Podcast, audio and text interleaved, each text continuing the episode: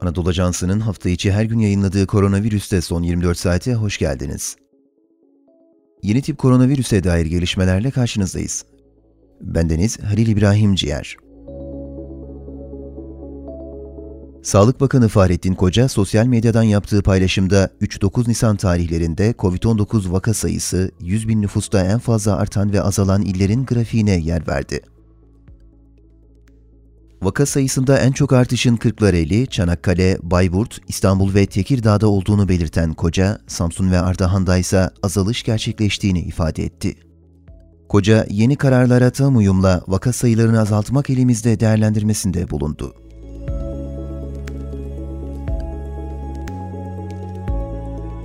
Sağlık Bakanlığı Toplum Bilimleri Kurulu üyesi Profesör Doktor Mustafa Necmi İlhan, Haziran sonunda 40 yaş üstü, yaz sonunda da 20 yaş üstü tüm vatandaşların COVID-19 aşılarının bitirilmesinin hedeflendiğini bildirdi.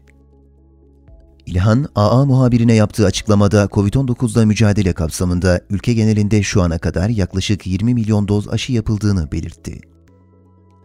Aşı yapılan yaklaşık 12 milyon kişiden 8 milyonunun ikinci doz aşısının tamamlandığını kaydeden İlhan, aşılamanın başlamasının üzerinden geçen 3 aylık sürede iyi bir noktaya gelindiğine işaret etti.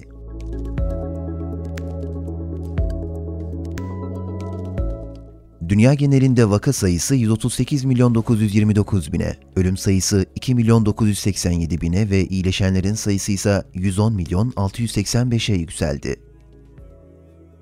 Türkiye'de son 24 saatte 310.420 COVID-19 testi yapıldı. 62.797 kişinin testi pozitif çıktı. 279 kişi yaşamını yitirdi. Hasta sayısı 2802 oldu. Son 24 saatte 55.413 kişinin COVID-19 tedavisi ya da karantinasının sona ermesiyle iyileşen sayısı 3 milyon 480 bine yükseldi. Toplam test sayısı 42 milyon 509 bin 905'e ulaştı. Vaka sayısı 4 milyon 25 bin 557, vefat sayısı 34 bin 734, ağır hasta sayısı 3 bin 18 oldu. Koronavirüs alacağınız tedbirlerden daha güçlü değildir. Spotify, SoundCloud, Apple Podcast bizi hangi mecradan dinliyorsanız abone olmayı unutmayın. Hoşçakalın.